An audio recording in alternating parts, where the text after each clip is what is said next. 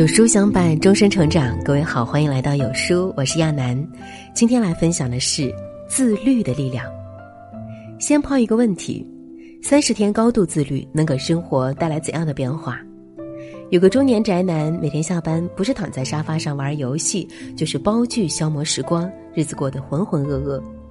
颓废许久之后，某天他终于狠下心来，决定改变自己。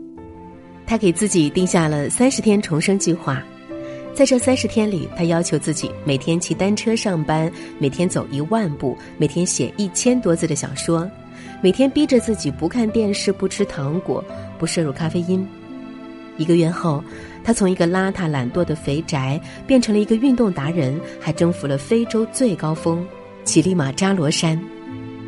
从身材样貌到精神状态。三十天的高度自律的生活，让他整个人焕然一新。他用自己的亲身经历证明，没有人注定过得不如意。你过得不好，只是因为你不够自律。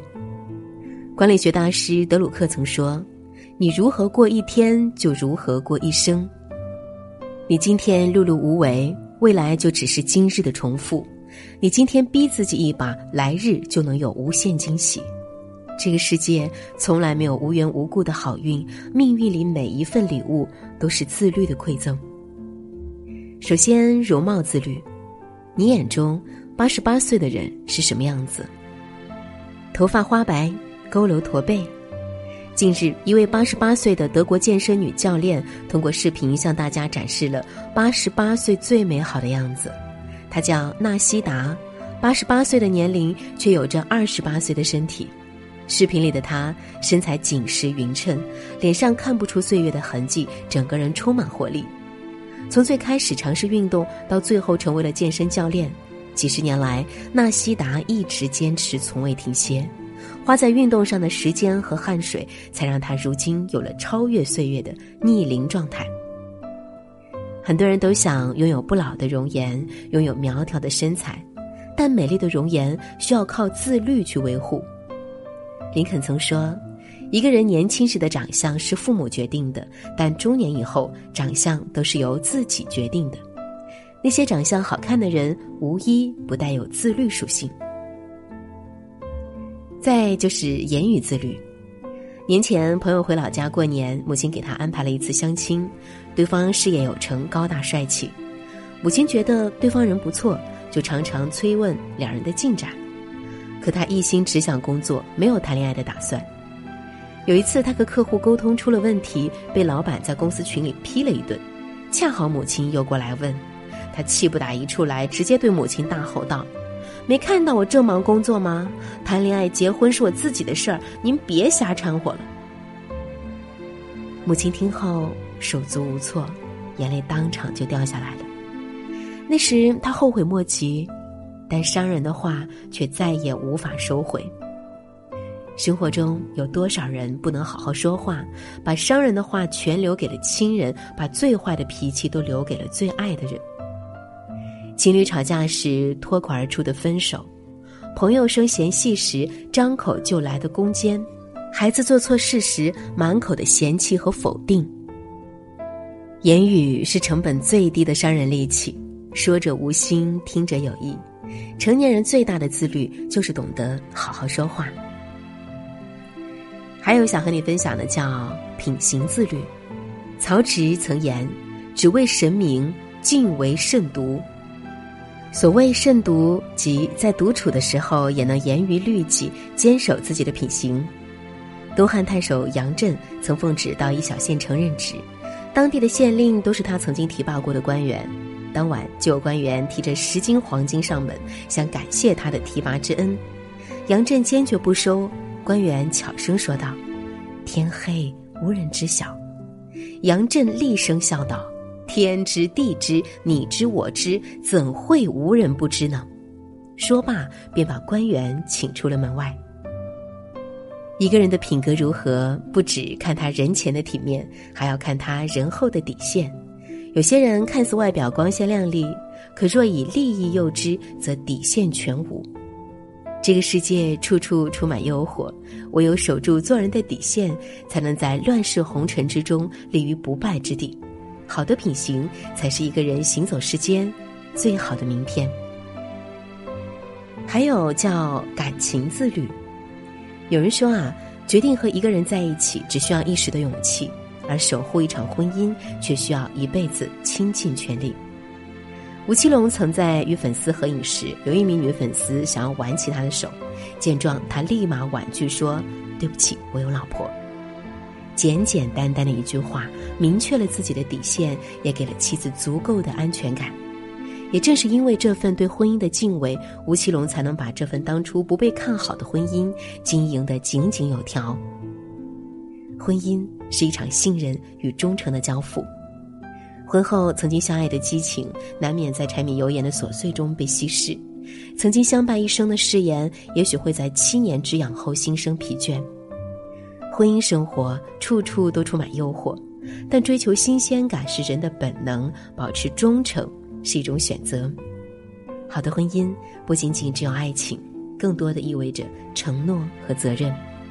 感情里的自律是对自己的自尊自爱，也是对另一半的负责与担当。情绪自律，在走到人生边上中，杨绛先生记录了一件事。那阵子钱钟书忙着写《围城》，家里忙不过来，杨绛便请了佣人阿菊来帮忙。可阿菊到了他家后啊，没能帮上忙不说，反倒常常闯出祸端。有一次，阿菊正端着做好的饭菜上桌，忘了关火，厨房里火苗熊熊燃烧，都快烧到房顶了。杨绛匆忙赶到，拿起洋瓷罐和炉灰盖住火苗，这才没有造成太大的损失。可火苗虽灭了，厨房一片狼藉。一番折腾后，全家人也没了吃饭的心情。杨绛不禁怒从心生，正想训骂阿菊一顿，但他转念一想，既然火苗已经灭了，此时再追究也没什么用。于是他心平气和的与阿菊谈了一次，而阿菊自知犯下了错事，日后做事也变得更严谨了些。生活中难免会有动怒的时候，可发脾气不仅解决不了问题，反而会徒增更多的烦恼。于是沉着冷静，控制住自己的情绪，是人生难得的修行。发脾气是本能，控制住脾气才是本事。还有一种自律叫心态自律。来看这样一张图片，你第一眼看到的是不是一个皱着眉头的老太太？可将图片倒过来，原来的老太太一下子就变成了一个面带微笑的年轻女孩。同一张图片，正着看是苦。倒着看是甜，不同的角度看到的是完全不同的画面。其实生活也是一样，很多时候同一件事，换种心态去面对，世界也会跟着美好许多。人们常说，世间不如意是常有之事，能对你百依百顺的人，能让你如愿以偿的事都很少。你若非要计较，没有一个人一件事能让你满意。遇到不称心的事，很多人的第一反应是抱怨和逃避，可越是抱怨，越会让自己陷入无尽的痛苦之中。佛家有云：“境无好坏，唯心所造。”在不如意的生活中，你一定要学会哄自己开心。人活一世，没必要跟自己过不去。墙倒了就是门，窗开了就是路，心宽了，路就宽了。最后想和你分享的是灵魂自律。曾有人问董卿：“如果要去荒岛上生存，且只能带三样东西，你会带什么？”董卿回答说：“书、种子、恋人。种子能生根发芽，让人看到希望；恋人可以和你同甘共苦，让你感受到温暖与爱；书籍会让你获得精神愉悦，让你充满智慧，并构建出诗意的世界。这三样东西都是能滋养灵魂的最佳补品。”正如他所说，女人的外表都是短暂的，唯有用知识和涵养修饰自己，才能美丽一生。一个人光有好看的皮囊是不够的，还必须兼具丰盈的内在。作家刘白羽写道：“人不能在肉体还活着时，灵魂却已经枯死。”无论生活有多忙碌，都不要忘了留一点时间去阅读。每一本书都是一扇门。